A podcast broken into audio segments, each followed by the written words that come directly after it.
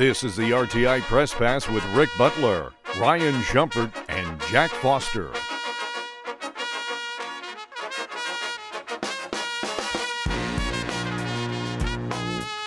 All right, hello everybody, and welcome to the Rocky Top Insider Press Pass podcast. My name is Ric Butler. To my right, that's Ryan Schumpert. Across the table, that's Jack Foster. Good morning to you both. Today is Thursday, November 2nd. We are getting ready here for week 10 of the college football season. Can you believe that we're already in double digits?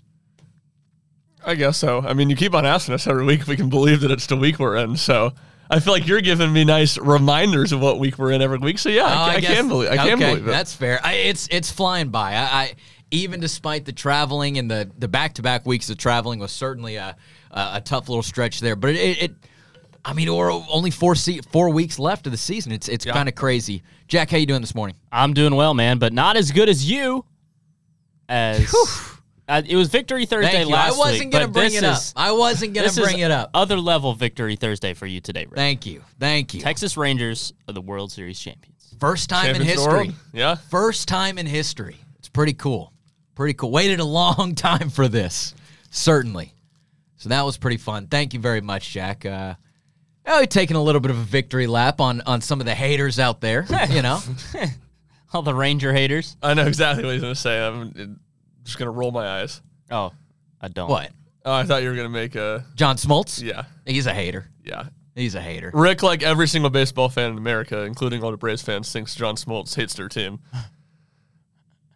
I- yeah, but that's the thing. Like I, I don't know about these other teams. I don't care about these other teams. I all I have are two series of back-to-back empirical evidence that tells me otherwise. I think that would be numerical evidence, but you get what I'm saying here. Well, hey, shout out Evan Carter, East Tennessee kid, That's World right. Series champ, East Tennessee kid. 21 years old. That's super cool. It's pretty crazy. Yeah, They had a uh, And, some- uh, I saw somebody do a write up on him, and that was that was pretty cool. had the most doubles in the postseason. Wow. He got on base like 17 straight games or something. It, it was pretty wild. And then Tony Vitello gets to uh, kind of add a add a ring to his World Series family with Max Scherzer. How many rings is that for Scherzer now? Two. Just a two, I think. He won it Washington with and- Washington. Washington, Nah, he didn't win it with LA. No. He wasn't on that team. No. No.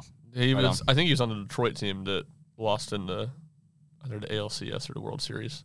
Gotcha. Can't remember Yeah, what that would you- have I been. think but the right early 2010s teams, I think he was on that team, but no World Series win. Was do you know if if Tony Vitello was in Arizona for that one game that he pitched? I I couldn't tell. I didn't see him. I I'm don't know. I'm not sure. Um, yeah, I'm not sure. Maybe we'll see. Obviously, he was injured, uh, or ended up getting injured, right? Yeah. Like yesterday. Uh, Yeah. They put him on the Took him off the took him active. off the active roster, Yeah. but didn't make a difference. They didn't Yeah. get to when he would have pitched again anyway. How about deGrom getting a That's right. getting a ring? How about the Mets fans who, who have to sit there and they thought those were the two that were going to carry them, and then they both get a ring together just on the other side of the country? Well, I won't I won't hang around and linger on this too much. Thank you for uh, thank you for bringing that up. It's a fun day today. My wallet has already taken a hit uh, as of about 30 minutes after the game last night, so we're we're rolling today. We're having fun, but. We're also going to be rolling into a game coming up this Saturday against UConn. And then, hey, two days after that, just to throw this on your radar as well, Tennessee basketball opens up their season on Monday, November 6th. That'll be right here in Knoxville against Tennessee Tech. In case you want to know about Tennessee basketball, well, you're in luck. Ryan and I recorded about a 50 minute podcast yesterday, a full season preview of the Tennessee basketball team. Ryan, we hit about every topic I could possibly think of for that preview. Yeah, we did. Uh, no, a number of things kind of in a mailbag style preview podcast. Looked at rotations, looked at transfers, looked at the philosophy of this team, if they're capped by what they've done in, in the past or, or not, and uh, whether we think what will and won't change uh, about what Tennessee does this year. So, uh, hit a ton of stuff, and I think, not to toot our own horn, but a pretty good preview pod uh, before Monday's season opener against Tennessee Tech. Yeah, absolutely. And if you're listening to this podcast right now, well, then that one is not very far away. Just go back and look through the feed wherever you are right now. Or, hey, in case you're a YouTube audio listener, you can go and check out the full podcast over on YouTube as well. Again, that one's audio only, but it's the same show, same information, same talk from Ryan and I. So, of course, make sure you go and check out RTI Press Pass Tennessee basketball season preview. Season starts on Monday, going to be a big one Going to be a big weekend for Tennessee, although I'm not necessarily sure the opponents are going to strike as much fear into the hearts of, of people as maybe Tennessee's two opponents did last week, right, with Kentucky and Michigan State. But you still get two games for the Tennessee fan base coming up this weekend. Guys, I want to dive into UConn. Interesting. one, a one in seven team coming into Knoxville, uh, a non SEC opponent, kind of right here towards the end of the season. Coming up this Saturday afternoon, twelve o'clock noon p.m. It's going to be homecoming right here in Knoxville. So the festivities will be out, the parades, the banners are hanging down on the stadium. Um, but UConn coming into town. Yeah, this matchup, I think you know UConn surprisingly made a bowl game last year uh, under Jim Mora, and you know you see UConn on the schedule. Obviously, you're not worried about it, but thinking, okay, UConn maybe can flirt with 500 again this season. Well, that hasn't been the case. Yeah, it's been they've played some ACC teams close, lost by seven to Boston College and 10 to NC State in their opener. Um, got throttled by Duke, but Duke's been good this year. So. UConn hasn't been just absolutely dumpster fire this year, but they just haven't been able to win games, and they're one and seven rolling into Knoxville.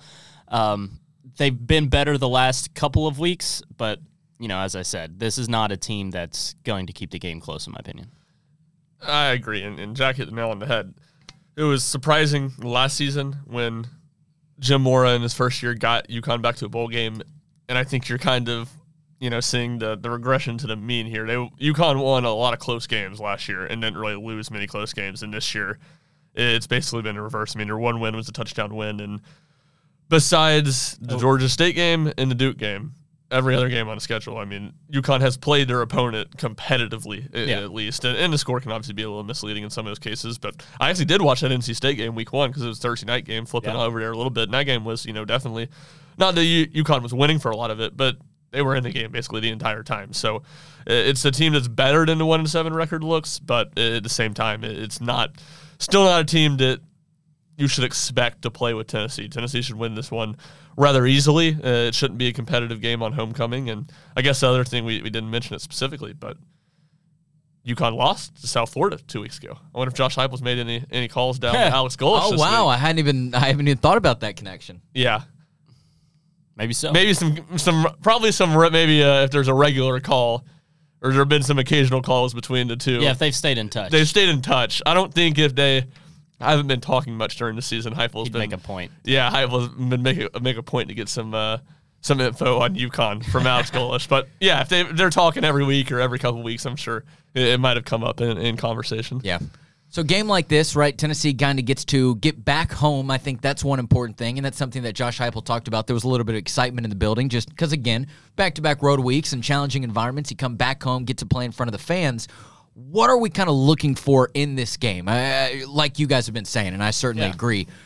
Maybe not going to be a, a, competitive game for, for very long. Uh, what are you What are you looking for? And I got some quotes here from Joey Halzle to kind of tie some things together. But open question to start things off. Yeah, I'll go first. Uh, just a couple of things. I'm looking for Tennessee secondary to bounce back, and this is a good matchup to do it. UConn's not a team that's gonna light the world on fire passing the football. They're a run first offense. They got two good running backs who've been averaging over five yards carry on the season. One has been averaging 72 yards a game, so it's two guys to keep an eye on.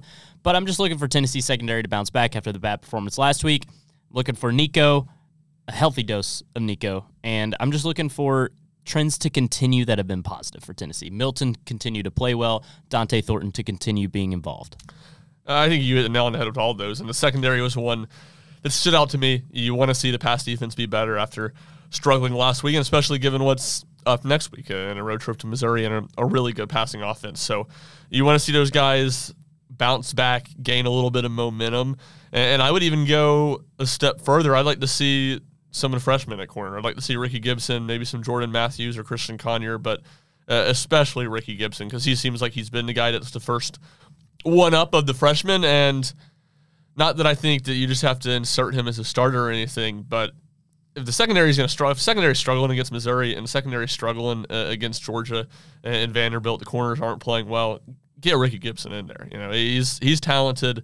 Uh, obviously, he's just a freshman. He's going to be a guy that's going to play a lot of snaps for Tennessee going forward, and it's something that we've talked about some. You know, probably more in the offseason of how Tennessee just didn't have any separation at corner. They finally got that with Kamal Hadden. Well, if you don't have that now, and if the gap's negligible, let the young talented guy play and figure some things out, especially in this game uh, against a not very good passing attack in a game these things going to be lopsided. So that's what I'm looking for. I think everything you said on the offensive side is absolutely right. Is not a very good pass defense, not a very good pass rush. Secondary struggled at times this year for UConn. So you want to see Joe Milton, who's probably to me coming off his two best games of the year. He's looked more comfortable. He's done a lot of the a lot of the ways Tennessee's offense has been limited early in the season. He's been better at the last few weeks. So you want to see him continue that. You want to see Dont'e Thornton go out there and put together another game where it doesn't have some drops and, and does some things positive. So I think you kind of hit the nail on the head with a lot of it. Yeah, I- I'm really intrigued to see what kind of defensive rotations we'll get. And I, I do think we'll see plenty on that side of the ball. And that's something that you've seen from Tennessee already just in SEC games. But I do think that'll be an amplified thing that we see coming up this Saturday. Offensively, though, I, I I, I absolutely think that we are going to see rotations and stuff. But let me let me read you guys out this quote from Joey Halzle on Monday. See maybe what you guys think about this because I, I did think that this was fascinating in the moment, uh, and I want to know what y'all think. This is Joey Halzle on how important it is to get younger guys in to figure out what you have during non-conference games. Quote: We need to go out uh, we need to go put together a really good performance and handle our business. If other guys get the opportunity to play, that's great. It's all about going and rolling out there with our group and putting together a product on the field, which is the way that our offense can and should play out there. That's the biggest focus we are looking at on this one. It's a huge game for us as far as that stands.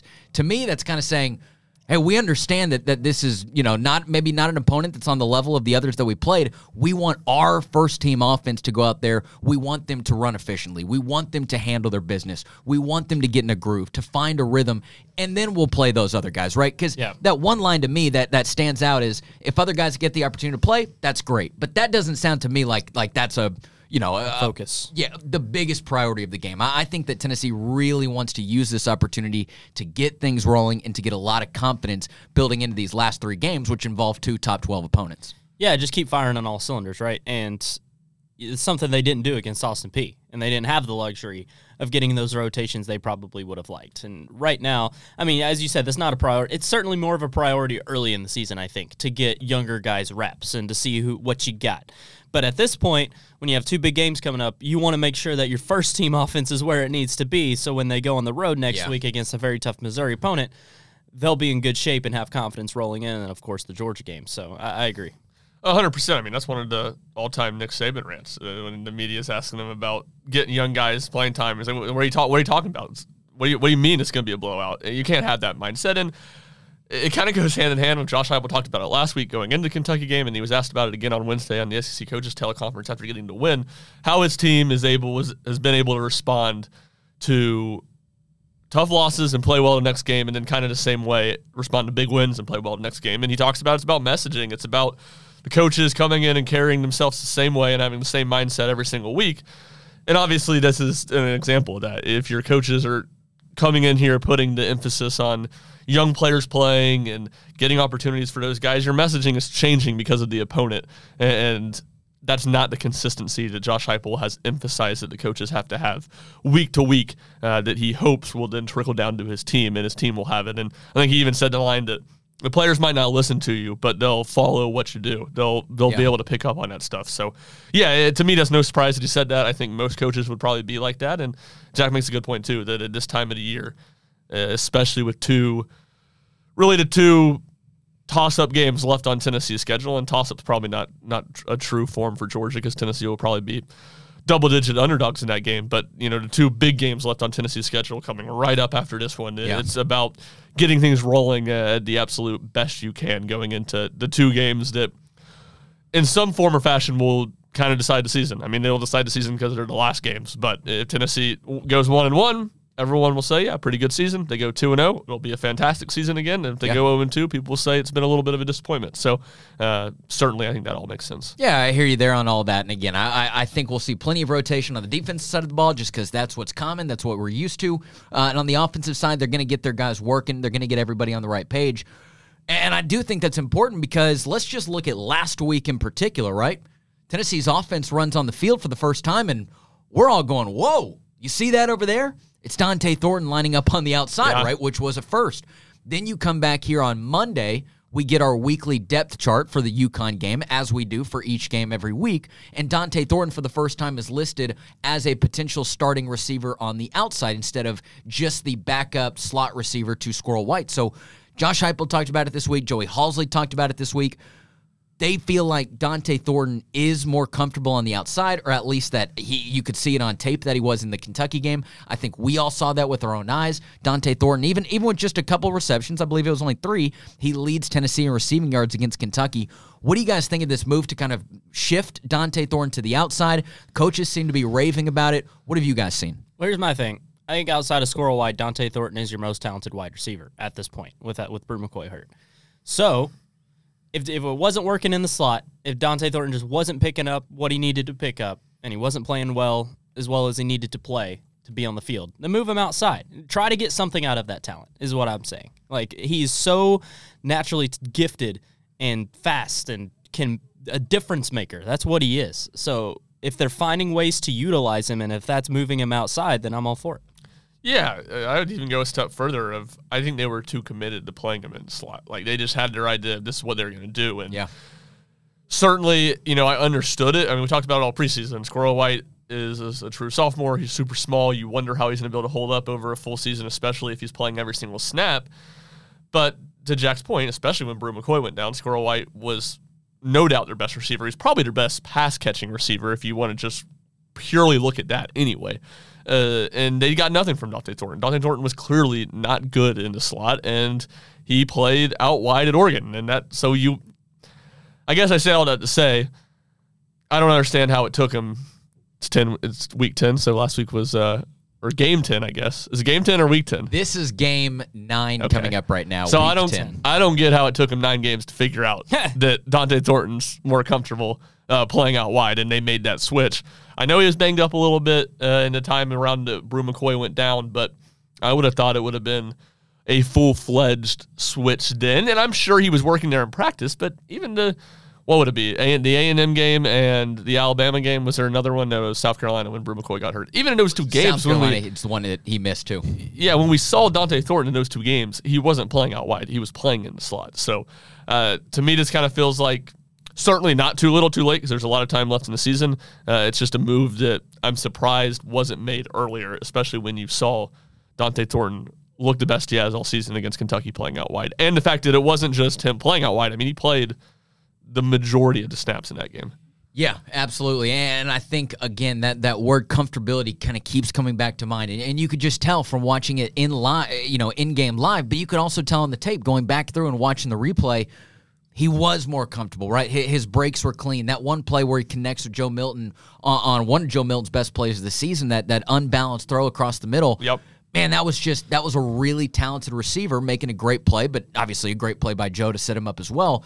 But I agree. I, I- I think that's certainly one of the key words that keeps coming back to me. Here's what Joey Halzle had to say about Dont'e Thornton playing outside against Kentucky and that long reception that he had that we just mentioned. Yeah, Dante, um, putting him outside, it just is, you could see it on tape. He was just more comfortable originally right from the snap with it. Um, that's why he played really well out there. He had his best game of the season by far. He, uh, the one that you're talking about was was a scramble drill. He was running that curl, and then Joe scrambled to the left and kind of directed him back inside because he felt the dead spot. Um, the best part about it was that was a contested catch. That kid was coming outside in on him, dove in front of him, took his vision as he was getting ready to catch it. He stuck his hands out, caught it, and then straight vertical. And you saw him start to make a big run down the field right there. So it was it was really good to see the competitive catch and an off schedule situation where this isn't how we've coached it, planned it, practiced it. You just react, make a play, and then go get big yards after the catch was good to see. There you go. That is Joey Halzle talking about Dont'e Thornton playing outside for Tennessee's offense. He also had another interesting thought, though. And this was one that, that Ryan, we talked about after the, the press conference, and we talked a little bit about through the week. I know you wrote about this over on RockyTopInsider.com, but he also talked about how the running game of Joe Milton is sort of helping him early into these games. I I think you've seen that more in the last couple of weeks. He's taken off, he's using his legs, particularly in that Alabama game. I thought that was a really good wrinkle that maybe the Crimson Tide weren't necessarily prepared for as much on defense. Alabama had Tennessee's running backs, I mean, bottled up the entire game. What they weren't as prepared for was that running game from Joe Milton. You've seen it used a little bit more as we um, as we've kind of moved through the season here. But that was something that Joey Halzle said. He said, you know, we we really feel like Joe Milton gets a little bit more comfortable when he can take that hit or he can kind of deliver that hit early into a game. It, it maybe helps him settle in. What did you think of uh, what did you think of that that quote, that kind of thought from Joey Halzle coming up this week? Well, it makes sense. We've heard, you know, it's, a, it's somewhat common, not necessarily every quarterback, but a lot of times uh, that's said about quarterbacks that they like to take the first hit. And it's not necessarily always designed runs, but you talk about getting hit, throwing the ball. Uh, you know, quarterbacks like that. It gets them in the, in the flow of the game. And, and certainly it, we've seen that play out. Uh, only twice this year has Joe Milton had double digit carries. It's in each of the last two games. He had nine carries against Virginia in the season opener, um, and a lot of five or less there in the middle of the season too. So that's something we haven't seen, or we've seen a market uh, uptick of in, in, the last two games. So that yep. makes sense. You know, I kind of go back to the same thing I said with Dont'e Thornton of how did it take? You got 40 people coaching football in that facility. How did it take him three years to figure out that Joe Milton yeah. likes to get hit early in games? Yeah. But, you know, again, it's not quite too little too late on it. So uh, they figure it out. Again, Milton has played his best two games the last two weeks. Does that, you know, is that a direct correlation, you know, solely just from that fact? I don't know. That would probably be too small of a sample size to say that for sure. But it is something to watch going forward. And it is something that I think – we'll probably see a good bit of. And this week it could be particularly curious or particularly interesting because I don't think you're going to run Joe Milton a lot yeah. against UConn from the injury standpoint. And, you know, I've said a lot. Joe Milton's not playing well enough that you can worry about the injury aspect of him running the football. Well, in this game you can because you're not going to lose to yeah. UConn. So uh, this week it'll be interesting, and I think it'll be especially telling if they run him on a few design quarterback runs early in the game and then kind of back off it uh, yeah. going into the, to the rest of the game in the second half. Yeah, I hear you there. Here's exactly what Joey Halzle said, quote, I do think it helps him settle into the game. Absolutely. He said that himself. He likes to get a couple carries early and kind of feel like he is in the flow of the game. Yeah, that absolutely is factored into it. The other part is just like what I'm saying. He is seeing defenses really well right now. He's doing a really good job with his eyes. Starts with your eyes, and, and now you can get your feet into the right position. Now you can throw the ball accurately on time. He kind of moves into just ways that he's been impressed with Joe Milton throughout the last couple weeks there. But he starts there by saying the interesting thing, I think it helps him settle into the game, absolutely. And he said that himself. So obviously there is that communication going on between it looks like Joe Milton and the staff of saying, Hey, let's get a couple of these runs early in the game, right? Let, us take a hit. We can do that, right? He, he, he looks like a tank out there on the field. He can yeah. afford some, and it maybe gets those competitive juices going a little bit more. I think anybody who's played a contact sport, right, no matter at what level, I'm not saying that I necessarily have. I mean, come on now. But I think that a lot of people have, right? Yeah, you you kind of get, you know, that that you kind of get that burst of energy once you get hit a little bit, right? It takes you a second. I, I think you land in the dirt, you get back up. Now you've got a little bit more fire. So I think that's obviously what's going on here with Joe. Yeah, I just look at it from a broad standpoint. And look, it's the back half of the season. You got two losses already. It's Joe's last year of eligibility. Like, use him. Use, use him the way he's meant to be used. He's a big guy. Run people over. And like I feel like a lot of the hesitancy towards that is risk of injury and all that. But at this point, like, you know, just go for it. And and it, it I think it helps Joe too, because it gives him that fire. It gives him that confidence when he, you know, bulldozes somebody like he can. So and it brings a certain intensity to the Tennessee offense. Yeah, I think that's a good point. And one thing we've seen, you know, just kind of more of than just to oh get him going early in games. I think they've used him in short yarded situations as a runner the last two weeks. They should do more. Yes, more than we. I mean, I don't hardly ever hardly remember seeing them the first whatever that would be seven games of the season uh, using him that way, and they've used him a lot that way the last two weeks. And then again, hard to say if it's a direct correlation between these two things, but Joe Milton has been. I was, I was gonna say so much better and here's a little look in my, into my mind. I was going to say so much better, and I was like, yeah, maybe not. And I thought, no, it is. He's looked so much better extending plays with his legs and either making throws on the run down the field or picking up some yards running than he has. I've ever seen him in a Tennessee uniform the last two weeks. So I don't know if getting those getting involved in the run game early is the reason for that.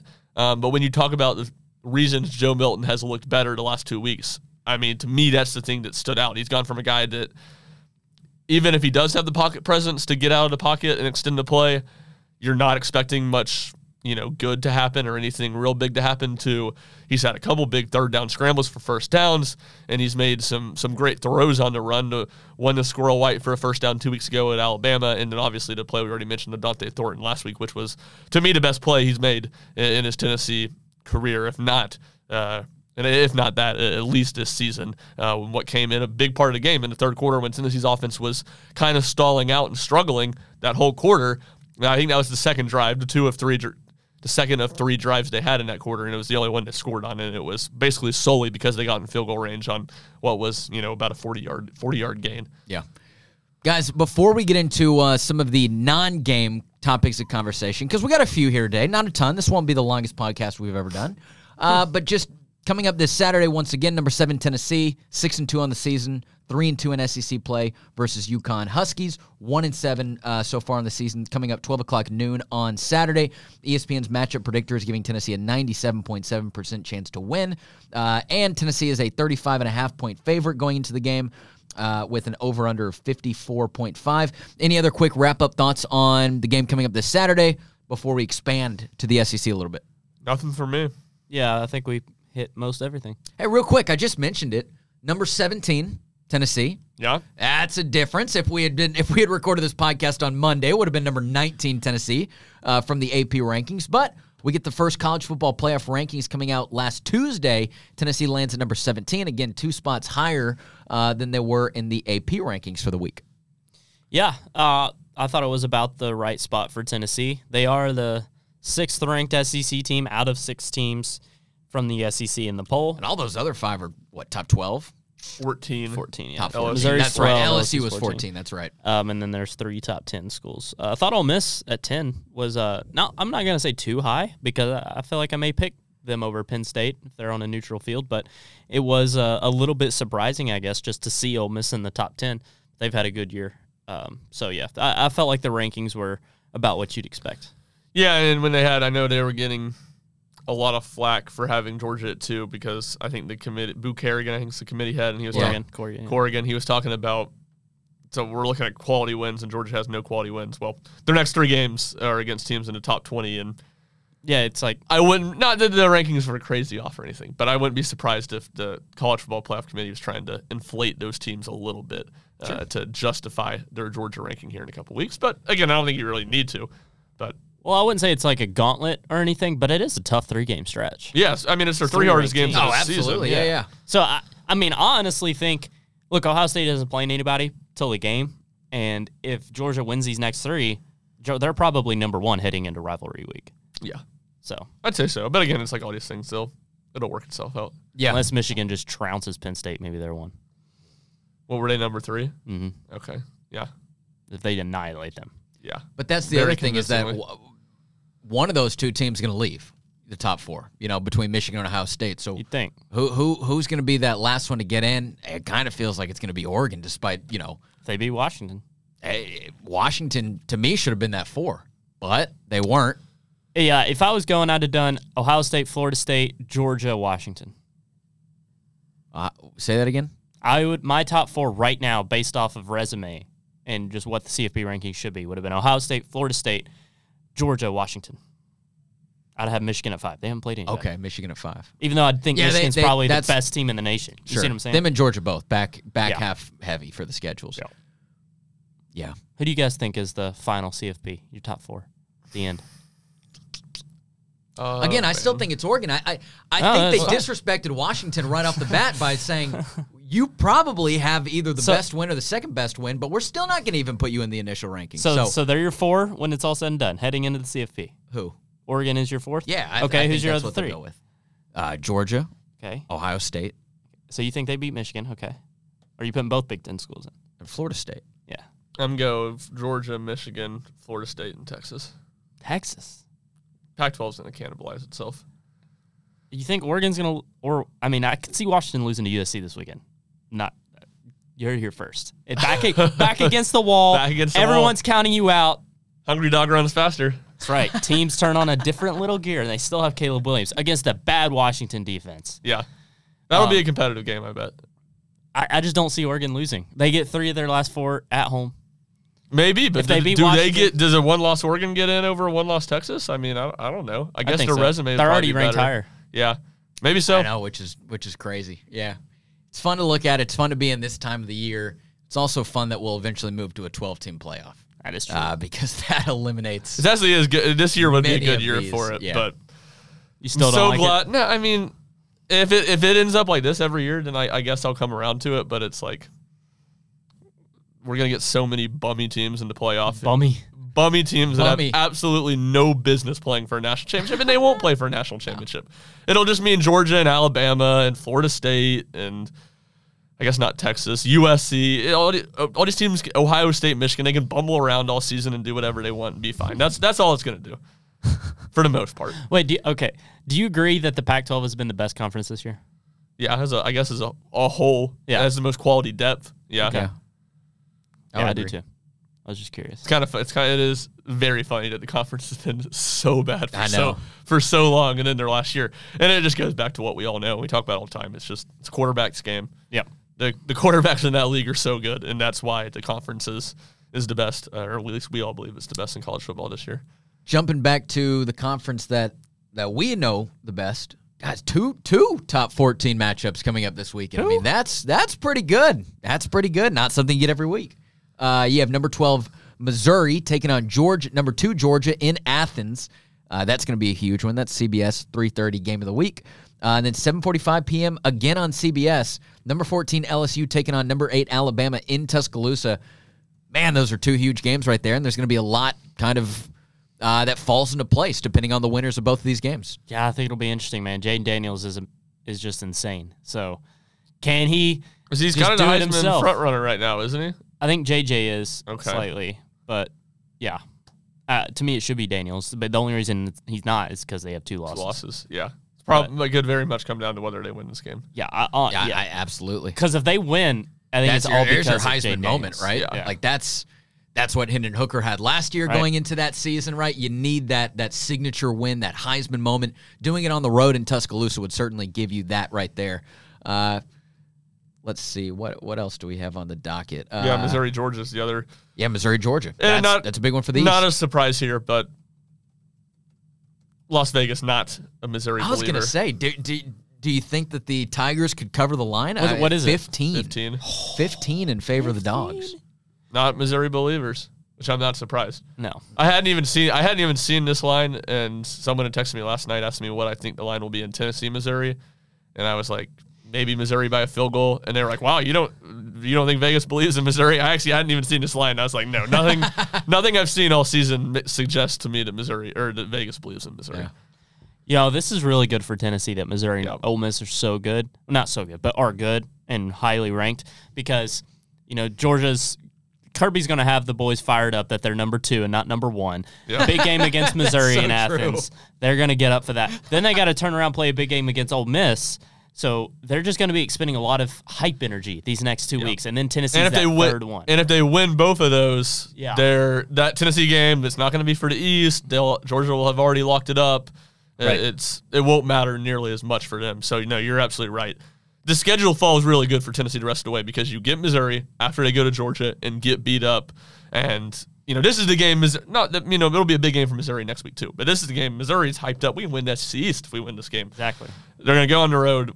We'll see what happens. Maybe they play. Shellacked. Maybe they play Georgia really close again, but I think they'll probably get beat somewhat handily uh, by two touchdowns around where the point spread is, and then they'll have to get everything back up again for a, game against Tennessee. That's obviously still important, but not as important as the Georgia game, and not as important as it would have been if Missouri beats Georgia. So between the Georgia playing Missouri and Ole Miss before Tennessee, and Missouri getting Georgia before they face Tennessee, I think Tennessee gets some pretty good breaks uh, with the way the schedule falls in November.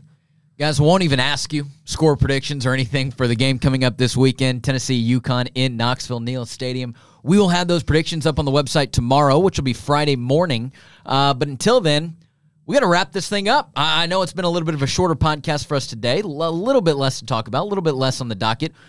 The other thing is just we got to go talk to Josh Heupel here in about 20 minutes for his final press conference of the week, which as you're listening to this, you can go ahead and find that press conference over on the Rocky Top Insider YouTube account, which reminds me to just go ahead and remind you to be following Rocky Top Insider on all different social media platforms at Rocky Top Insider on Facebook, YouTube, Twitter, TikTok, and Instagram. Obviously, YouTube as well. Uh, but we will have you covered there. We will be there at Neyland Stadium for the game coming up against UConn. We will be in Thompson-Boling Arena at Food City Center on Monday for Tennessee basketball season opener against Tennessee Tech. There's just a lot going on right now. A lot going on. Busy, busy time of the year for sure. So we'll have you covered on uh, everything Tennessee athletics you need to know. Yep, that's absolutely true. Hey, plus, all right, I'm going to be selfish. I got a World Series championship to celebrate over the next couple days, Yeah, so man, I will don't be even, soaking. I don't even know I why you're here. soaking that in. I don't even know why you're here. Well, it, it took me a minute to wake up. I in think we might have bullied. I here. think we might have bullied him into coming a little I, bit. I, I, I saw the I love- reminder I love, text the, uh, today. I love the text just behind the curtain a bit. Ryan, 10 o'clock today? Me. Works for me. Ric. Oh, man. so good. That was my reaction. yeah. Gentlemen, thank you for hanging out on the show today. A fun one as always. Be sure to go check out Ryan and I's Tennessee basketball season preview podcast. That is over on the platforms and on YouTube right now. Otherwise, we will see you back after the UConn game, expecting to talk about a Tennessee big victory. Let's see if we're talking a little bit of Nico Iamaleava afterwards. A lot of interesting things to look forward to for this game coming up on Saturday. Otherwise, it'd be good. Have a great weekend. A lot of sports to consume, so go ahead and make yourself comfortable and get that all done. We will see you back this weekend. For Jack Foster, for Ryan Schumpert, I'm Ric Butler. This has been the Rocky Top Insider Press Pass Podcast. Be good.